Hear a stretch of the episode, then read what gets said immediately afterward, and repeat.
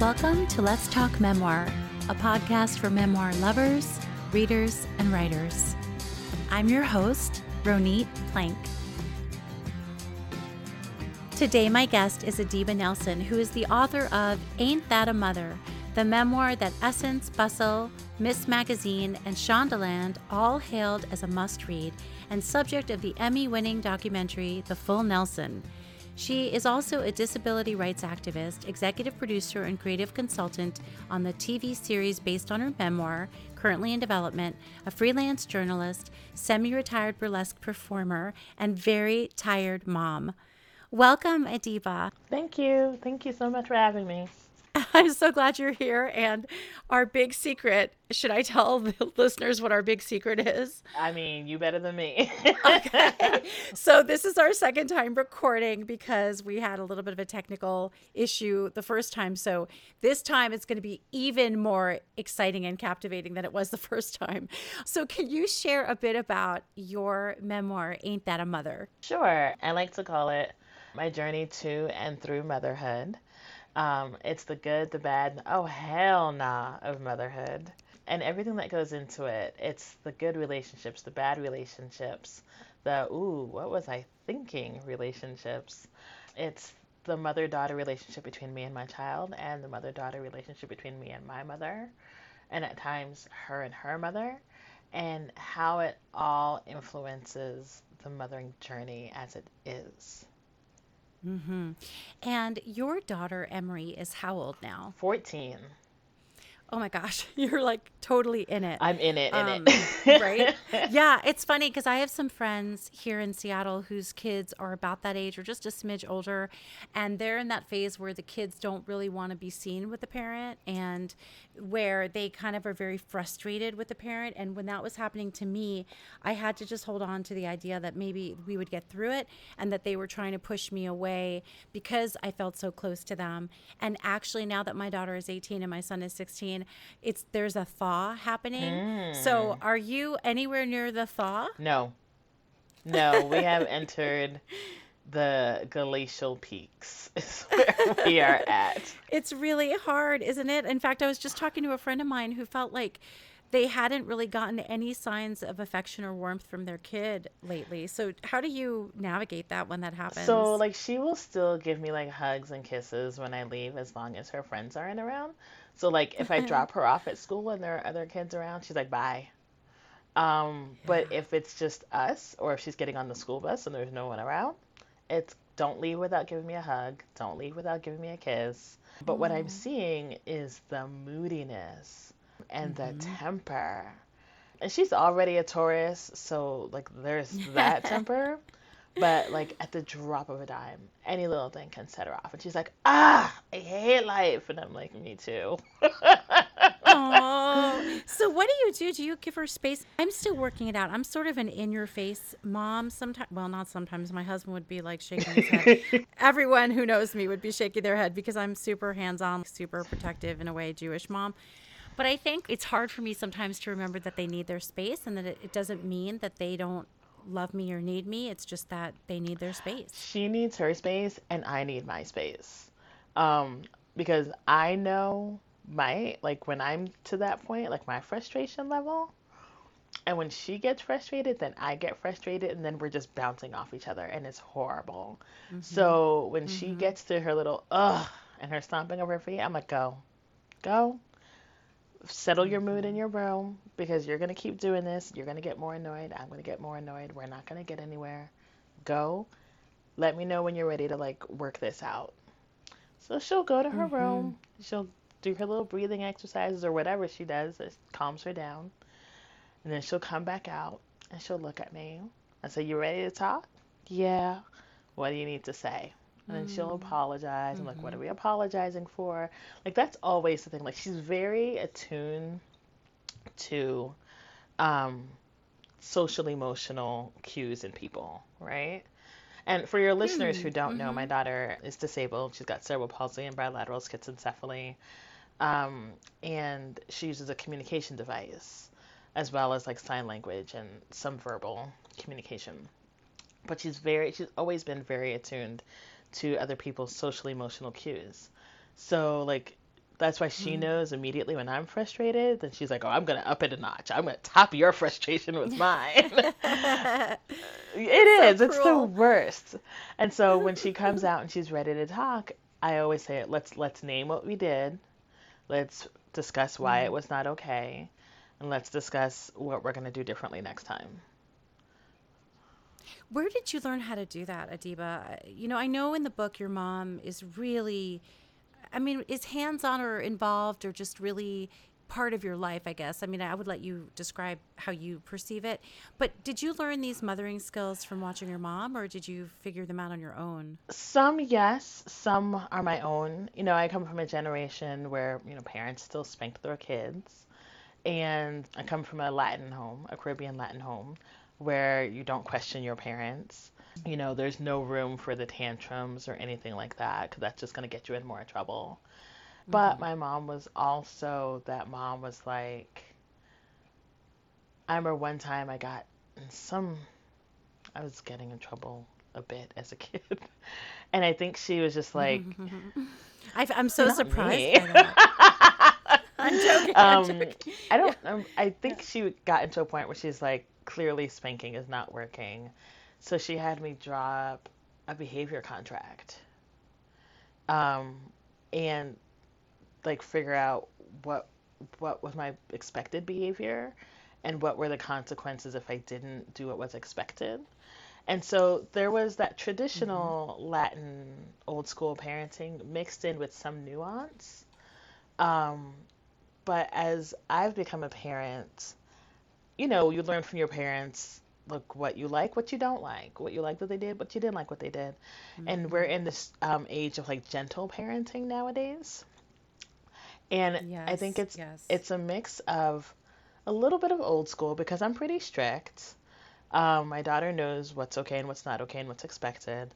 A little bit of new school, Mm-hmm. gentle parenting, but also just learning my daughter, honestly, and learning what works for her and what doesn't. Mm-hmm. Just because she has a disability doesn't mean that Mm-hmm. she doesn't get disciplined, doesn't mean that there are not consequences and rewards, but also Mm-hmm. every kid responds to co- different consequences differently.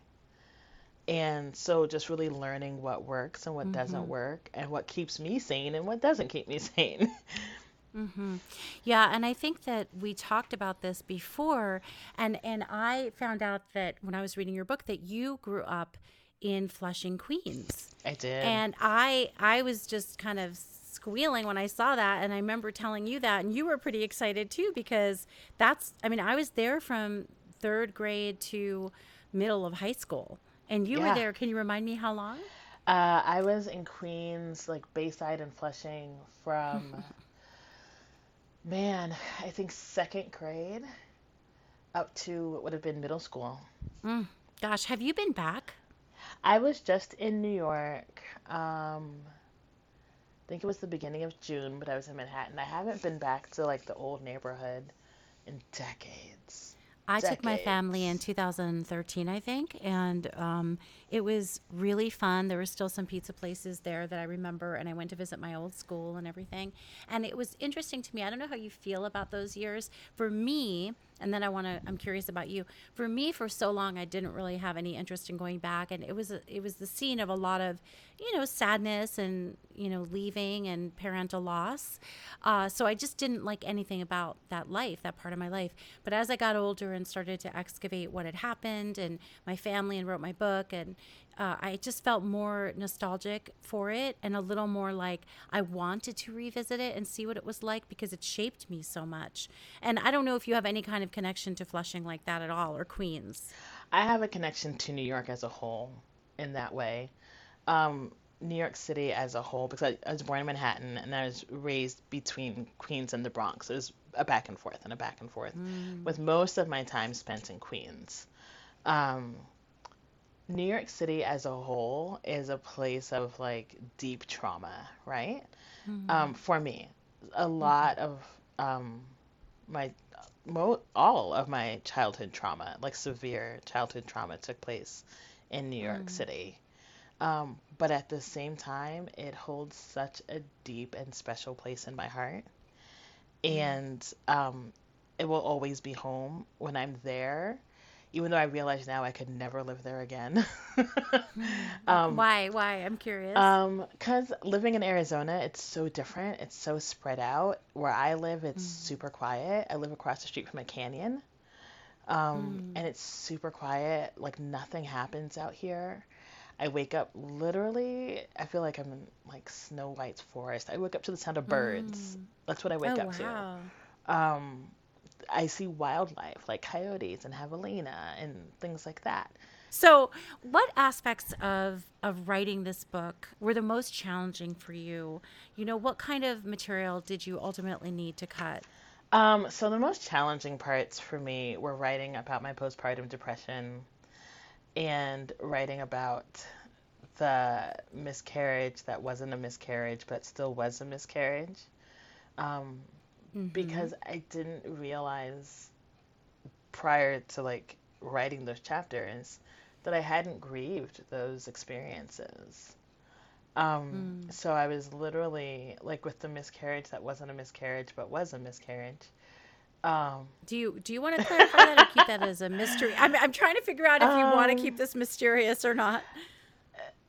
Yeah, I mean I can clarify it because that that scene in the book, like that's the smallest nugget of that scene, if you will. Mm-hmm. The mm-hmm. whole experience, mm-hmm. I think, is the big giant nugget. Um, mm-hmm. Basically, I was pregnant with two, but didn't know it, and I lost one in a very traumatic way, um, but kept the other. And my doctor didn't even mm-hmm. know that there were two until that happened. um, no, yeah. None of us knew that there were two. Um, and it was just so mm-hmm. deeply traumatic that experience. Um, and I didn't realize until I was writing it that like I hadn't grieved that experience. I had grieved not having another child. Like I've I mm-hmm. always wanted more than one child. And when I was married to my mm-hmm. second husband, we had tried to have a second child, but we couldn't. Um, and so I had mm. always grieved and mourned the ability to not have another one, but I didn't grieve the one that I lost until I was mm-hmm. writing about him. And then it was mm-hmm. just like, I felt like I was being waterboarded, honestly. and I had to step away from the writing for a little bit, for sure. How did you end up tackling that material? I think for memoirists, especially, uh, writing about the very difficult material, it's a challenge, and we all have different ways of getting through it. So, aside from stepping away when it got to be too much, how did you get it on the page ultimately? I had a really great therapist on call. For one, I recommend mm-hmm. anyone writing a memoir have a therapist on call because hmm. things will come up that you don't expect to come up. But also, and this might sound a little woo woo to your listeners, but for me, like, I'm a really spiritual person, not religious, but definitely spiritual. And for me, it was apologizing to the child that I lost for not grieving him, for not acknowledging his existence and acknowledging his subsequent non existence and um, apologizing for not loving him in the aftermath. Just really taking that moment to own that and to also forgive myself for not acknowledging him in the moment, in the aftermath, in the years later, because there was so much happening in my life at that time that was not good. so much happening that was just not good that I was just relieved to still have a child in there at all. and so my whole focus went into the one that was there. And I had to forgive myself for that. So. Yeah, thank you for that. Do you do you feel very different from the person you were? I, I mean, going back to when you were pregnant with Emery or even before, do, do you feel? I know that's kind of a funny question because we do change so much, but I mean, do you feel different? Girl, I don't even know who that woman was. I don't I don't know who mm. that woman was. I don't recognize her. Like I recognize her, but at the same time I'm like it's like a fuzzy picture. You know, mm. when you have like the old Polaroids and they say don't get it wet because then the picture distorts. Mm-hmm. That's how I feel when I think back to like who I was and mm. my mindset and the things that I accepted and the decisions that I made. Like I would never do those things today. I and, and I think everything happens, you know. I know they say it's cliche and people hate that saying, but for me, everything had to happen the way it happened for me to be who I mm. am today. But I think back to just who I was and how I thought about myself, how I thought about the world, how I moved through the world, what I accepted, and I'm just like, girl, like baby girl, no, Mm-mm, that's not it. Is that why? I mean, this is okay. Two things. So, number one, would you say that therapy is part age and therapy? Is that like self self exploration and excavation and age? Because that's what's helped me. So, how have you changed? I think, like, how did you do I it? I think it's been therapy. I think it's been community. I think it's been mm. divine hand of God. Not to be all you mm-hmm. know, boo boo spiritual, but you want to call it God, the universe, big homie in the sky, like Sky Daddy, whatever you want to call him. wait, wait, wait. Can I call him Sky Daddy? You can absolutely call that. him Sky okay. Daddy. or Sky Mommy, Sky Mommy. Okay. Whatever like you want to call him. um, I honestly do believe that the universe has had an absolute hand in ushering the shift in me, mm-hmm. whether it has been for the negative or the positive some of that negative needed to happen because I needed to learn those lessons because I was going to turn around and make the same mistakes again. Mm. Um, mm-hmm. So, yeah, I mean, I think. I think it's just been community, therapy, the universe, and trusting and having faith, right? Um, in 2012, mm-hmm. I went through one of the hardest parenting experiences that I've had to go through in my parenting journey. Um, and it was, when I say blind faith, I mean like literally just throwing up my hands and being like, all right, like you said this wasn't the last stop for me, so where are we going? It's up to you. Guide the ship because I'm mm-hmm. done. Mm-hmm. I have mm-hmm. nothing left. I have nothing left mm. to give, to offer, to panhandle, nothing. Hmm. And Emery was how old at that point? She was two.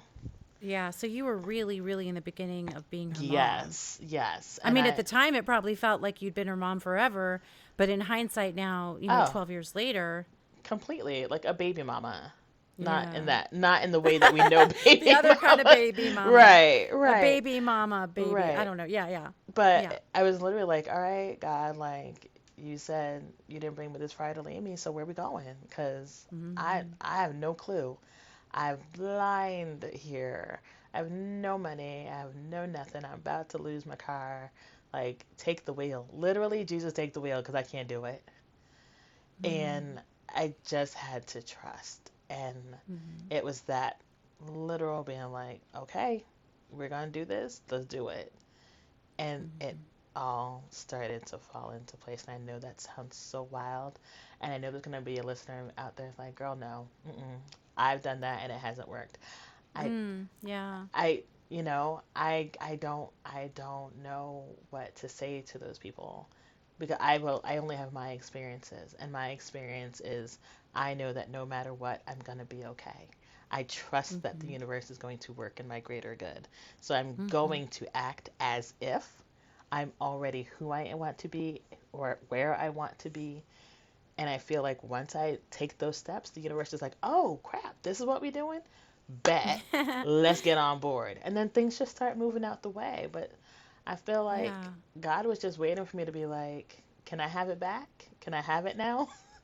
So your mom was really integral to you uh, growing up. She seems like she was a force, and she is in the book quite a bit in a really positive and dynamic way. I'm wondering what it was like to have her in your life when you were an early mom, when you were first beginning your parenting, and when you were going through these stages of your life that you now feel are so different from the person you are now? So that's actually a really good question. So when I was first becoming a mom, right? I there was so much chaos and happening in my personal life that I specifically asked my mom not to come to the hospital when I was giving birth. I was in Texas, she was here in Arizona, and I asked her not to come because I wasn't sure how I would feel at this, you know, new situation. I was already um, just very nervous about the idea of becoming a mom because everyone told me growing up, oh, you're going to be such a good mom. You're going to be such a good mom. And then, like, the moment's here, and I'm like, oh my God, what if I'm not a good mom? And there was just a lot happening in my household with my daughter's father and his children. And it was just kind of a mess. I just knew that there was just too much stress. And I just wanted some time to just be, right?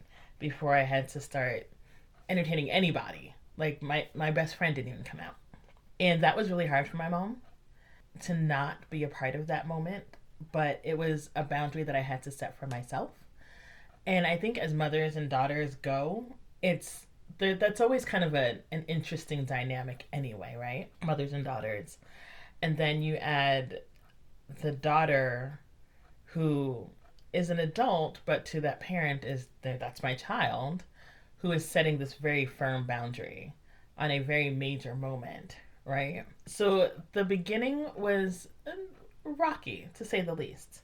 As things went on, they got better and she understood a little bit more of what was going on. When it came time to separate from my daughter's father, my mom was a huge part of me getting back on my feet.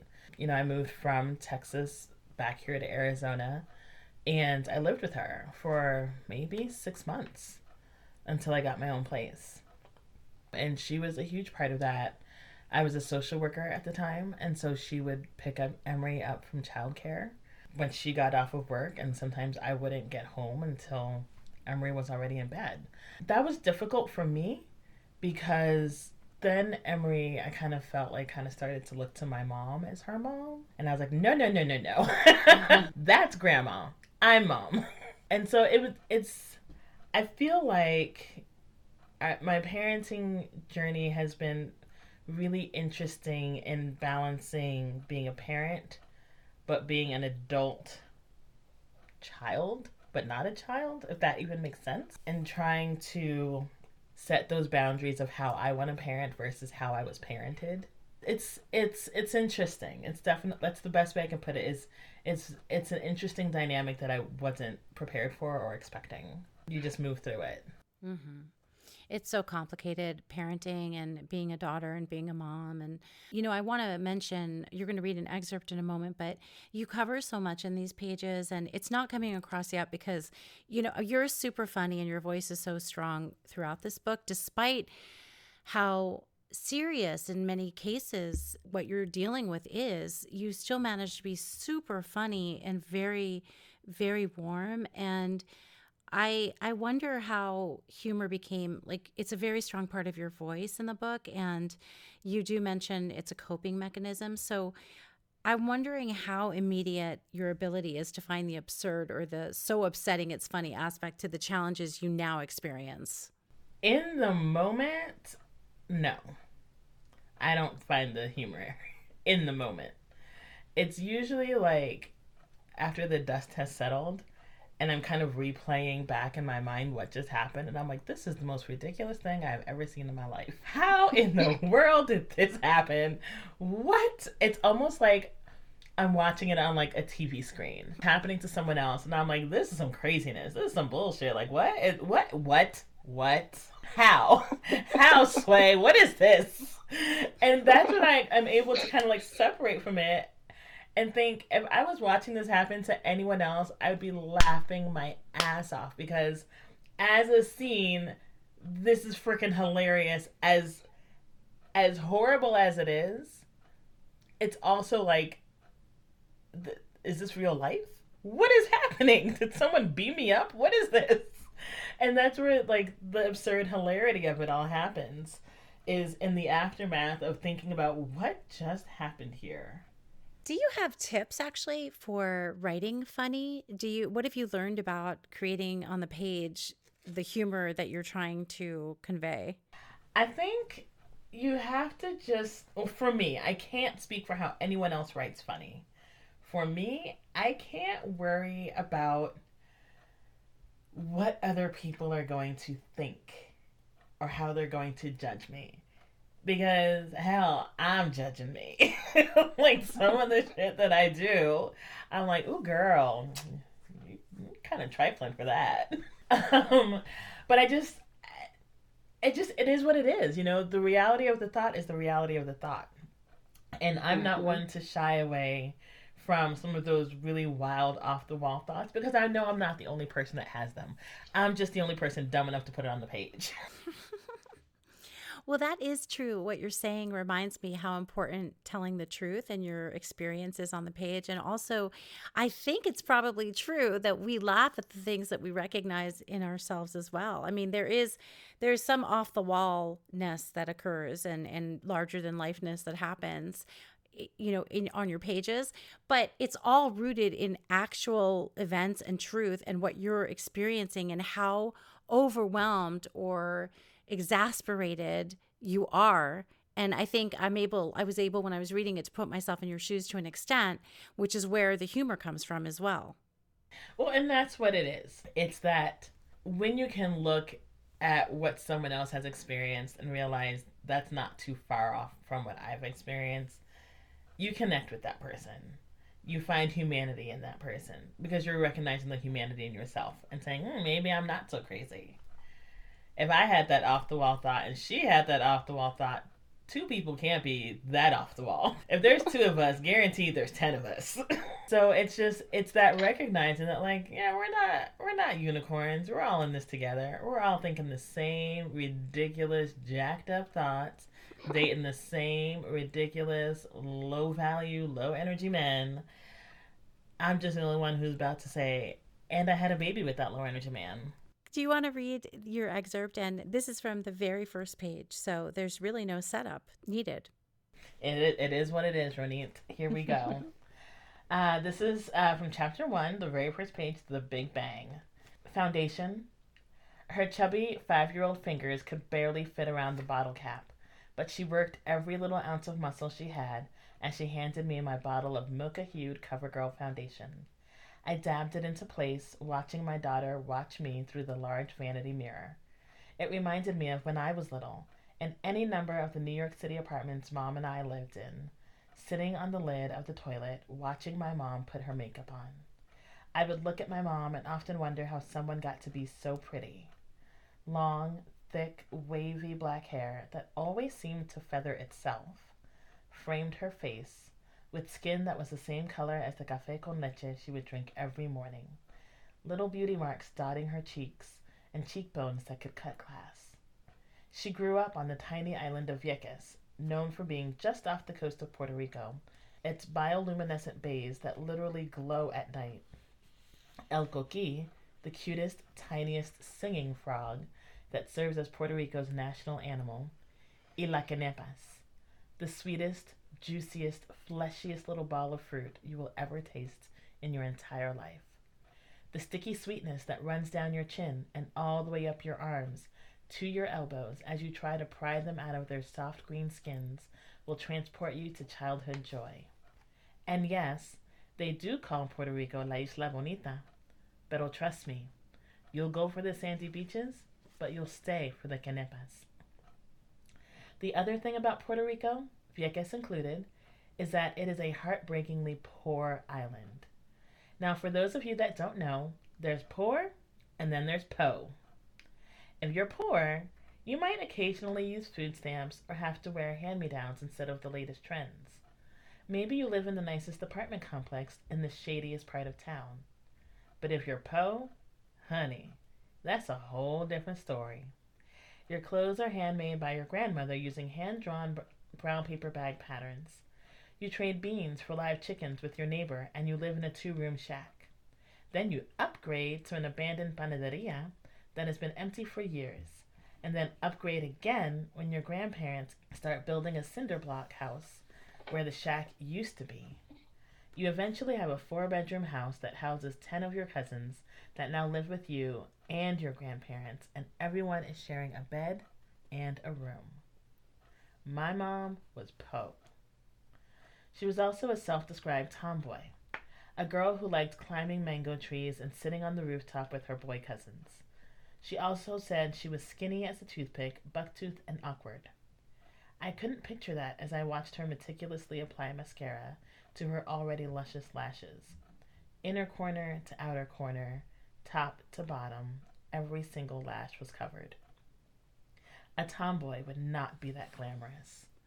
She often described herself as ugly. I didn't see any of that when I watched her get ready in the morning. To me, this woman who put makeup on just to be in the house because you never know who is going to stop by was a beauty queen. I wondered what Emery thought of me as she helped me get ready. My brown skin, the same color as Hershey's milk chocolate bar, braids piled high on top of my head, and a gap between my two front teeth that she got a kick out of trying to put her index finger through. Concealer, I said, and she handed me the long tube of red lip gloss, smiling a big cheesy grin. My kid had jokes.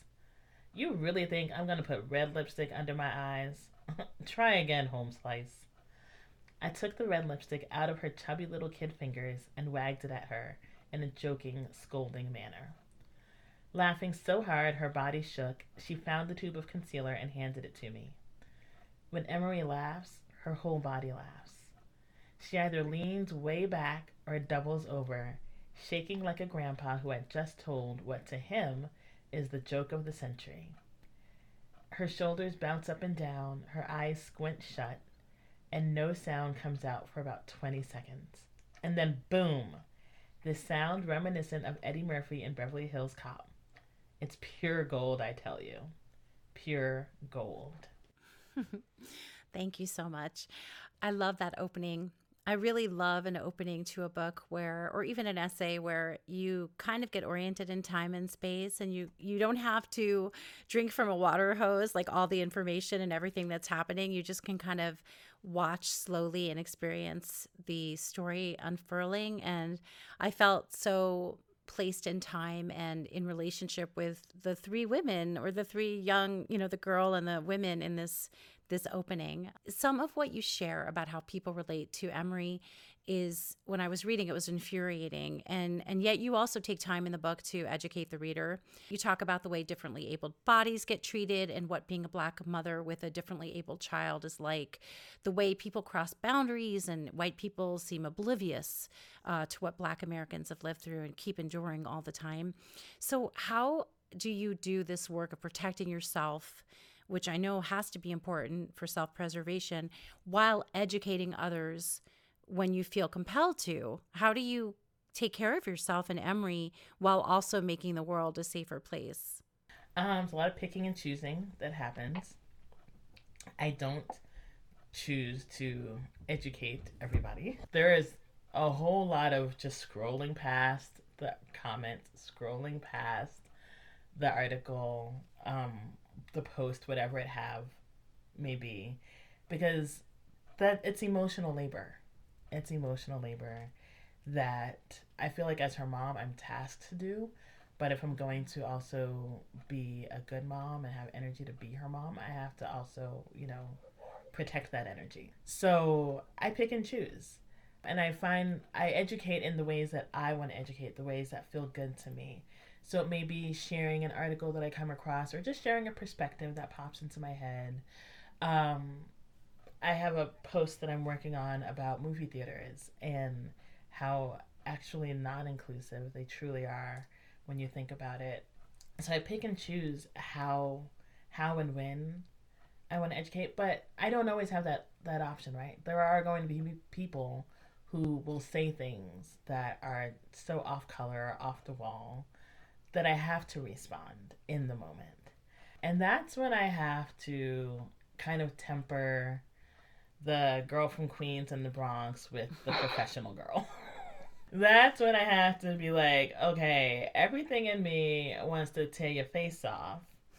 But I'm a professional and I have a reputation and got to keep it classy. So I have a girlfriend who I I tell her she's the queen of the academic read, in that she will literally cut you down to centimeters, but she does it in such an eloquent academic way that you don't realize it's that's what's happening. Everyone else in the room is like, "Dang." and so it's it's learning how to do that, but it's also letting my daughter advocate for herself and not apologizing for her you know, she's very much, if she does not want to be around you, if there's a vibe and she's like, mm, I'm not feeling it, she will turn around and roll right away. I have to respect that, right? She knows who she is. She knows the vibe that she likes. She knows where her energy is, and she can read your energy. And if she's not feeling your energy and you're trying to like hang out and be lovey dovey and she's not feeling it and she's like, I'm out of here, then I let her be out of there there have been people who have tried to like pat her on her head, and before I can even say anything, she's swatting their hand away. And I don't, I don't scold her for it and chastise her for it because nobody should be touching you without your permission anyway. Whether you're a disabled, not disabled, black, white, woman, male, like nobody should be touching anybody without permission. If they reach out to touch her and she's like, "Don't touch me," and swats their hand, don't touch her. Leave her alone. Nobody asked you to come and pat her head. That's not a thing mm. we do. It's picking and choosing for me and letting her advocate for herself, stepping in if I need to, but letting her advocate for herself and learning what that's like. You mentioned an article you're working on, and I was going to ask you what projects you have cooking right now. So, I have the two children's books that are coming out in the next two years. Well, gosh, one is the end of next year and then one in 2026. Working on a new novel. I'm trying my hand at fiction, which I've never done before, but I'm really excited about it um, because it's totally different than anything I've ever done. I'm contemplating the idea of another memoir, but maybe like a peek into like the love life side and things that I've learned. I don't know though. I feel like I gave folks a lot. last. well, there is a lot of sex in your memoir. I mean, it, I had a baby. Of course, there's sex in it. but yeah, so those are the things I'm working on. Um, I'm very ready for the strike to be over. We need the writers to be paid so that my project with that can get underway. But beyond that, writers just need to be paid, period. Let me go on record stating pay the writers. And yeah, and I, like a wild woman, decided to start my MFA this summer. Oh, wow. Wow, wow, wow. So, where are you doing it and what are you focusing on? I'm at Vermont College of Fine Arts. I'm in their low residency program. And I'm getting my MFA in creative writing with a focus on fiction and creative nonfiction. Wow, congratulations. I know a bunch of people who graduated from there, and it seems like a top notch program there. I love the multi genre thing. I mean, you're now at least a three genre writer. Yeah, I mean, and that's the thing is I know how to do children's books. I feel like I got a good grasp on memoir. I've never done fiction. I want to learn. I want to see if that's something I can do too. I've done poetry. You know, I got my start in poetry and spoken word. And I think you can never have too many tools in your writing tool belt. Yeah, and that makes sense to me that you you started with poetry and spoken word because th- I'm telling you that your book is so strong in voice and it's so readable. Oh, thank you. Thank you so much. And that's I I really appreciate you saying that, Ronit, because I one of the main reasons that I'm going for my MFA, you know, it's it's completely self-serving. I'll put that up there front front and foremost because I sometimes feel like I'm not a legitimate writer because I don't have the MFA that all these other amazing writers have. And I don't feel like I can necessarily stand in that writer's field with them. I don't feel like I have what they have when it comes to voice and writing style and skill. So I appreciate you saying that.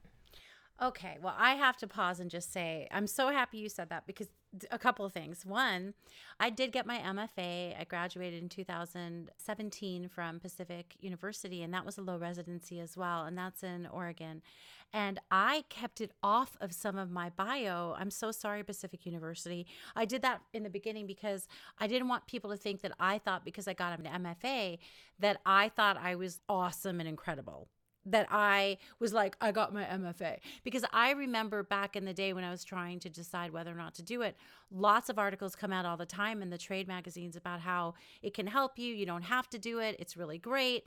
There's all these issues that are dedicated to the different MFA programs and the pros and cons. And I felt I didn't want people to think that I thought that just because I got my master's, that I was I don't know, more valid or something. Do you know what I mean?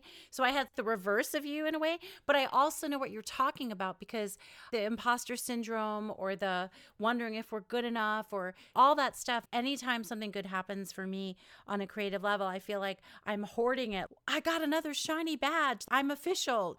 And so I kind of understand what you're saying. It, it was really, it's difficult. You know, I have some fa- favorite writers like Deesha Philyaw mm-hmm. and Denene Milner And I look at them and I'm like, God, those are like the goddesses of writing for me. But then my one of my very best friends who just got her MFA in visual art, like my writing hero is Zora Neale Hurston. Like I the goddess of goddesses when it comes to writing for me. Mm-hmm. And she's like, Zora didn't have her MFA. Right, exactly. Like you don't have to do it, but I also could imagine you teaching one day and has that crossed your mind? Yes. So actually, my plan is dun dun dun. This is me officially, officially, officially putting it out into the universe. So everyone manifest this for me. My goal is to get my MFA.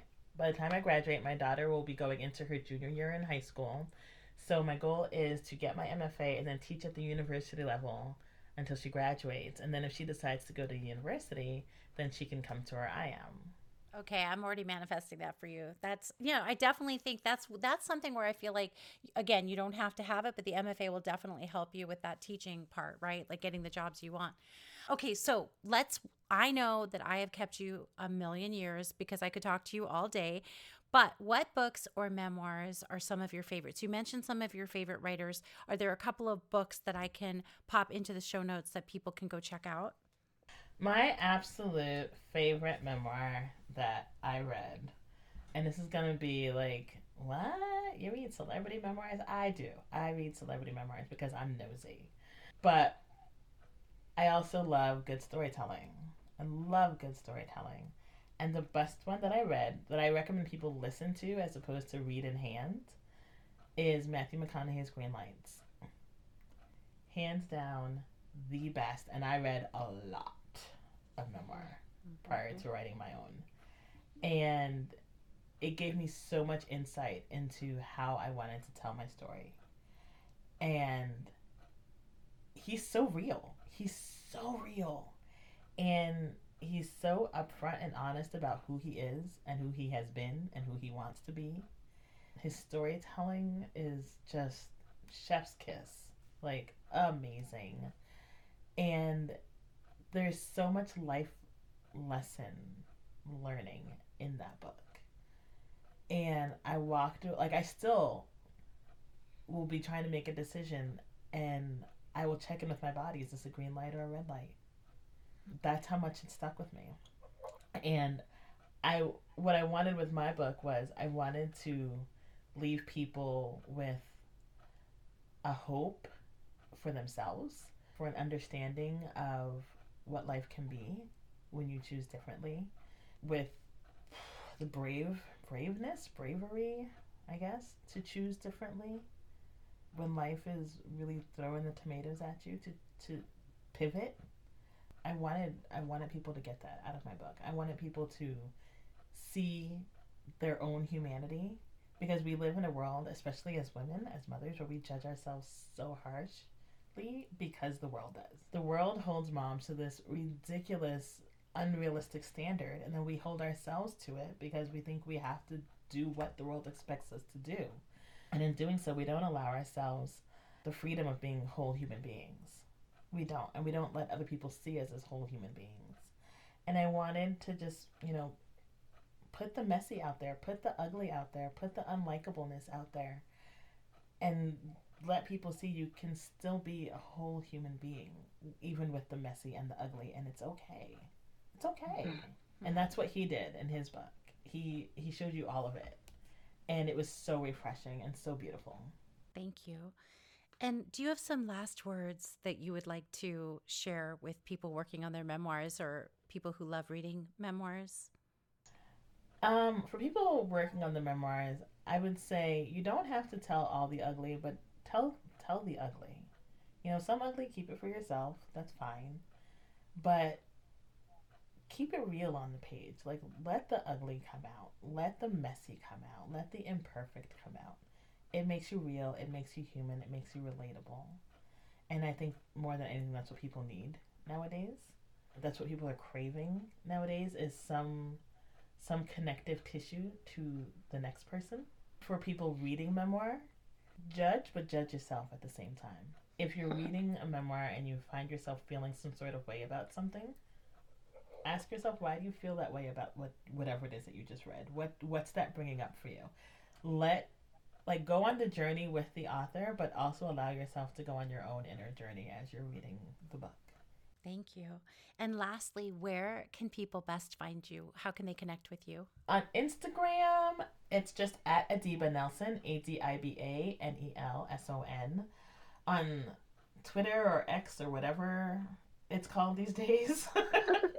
um, if they haven't deleted my profile because I'm so rarely on it, um, it's also just at Adiba Nelson. On Facebook, it's Adiba Nelson Writer. W R I T E R. LinkedIn is just Adiba Nelson. And the website, thefullnelson.net. Okay. And I'll put that all in there so people can find you and your book and your work. And oh my gosh, this was so great. And I'm so happy we recorded it well this time. oh my gosh. Um, thank you for being my guest. I can't wait to share this episode and am really excited that we were able to talk. Thank you. Me too. I have loved this. And I'm going to say it now on air. Thank you so much for asking me to be a part of this podcast. I have legitimately been waiting for you to ask me. So I was over the moon when I got the email. Thank you. Thank you for tuning in to Let's Talk Memoir. For more about this episode and my guest, please visit the link in the show notes or on Instagram at Ronit Plank. That's R O N I T P L A N K. You can also follow me on Twitter, Facebook, and TikTok. If you liked this episode of Let's Talk Memoir, please go ahead and share it with your friends and subscribe. And if you have two more seconds, you can rate and review it on Apple Podcasts, which really does help other people find the show. Thank you so much for being here.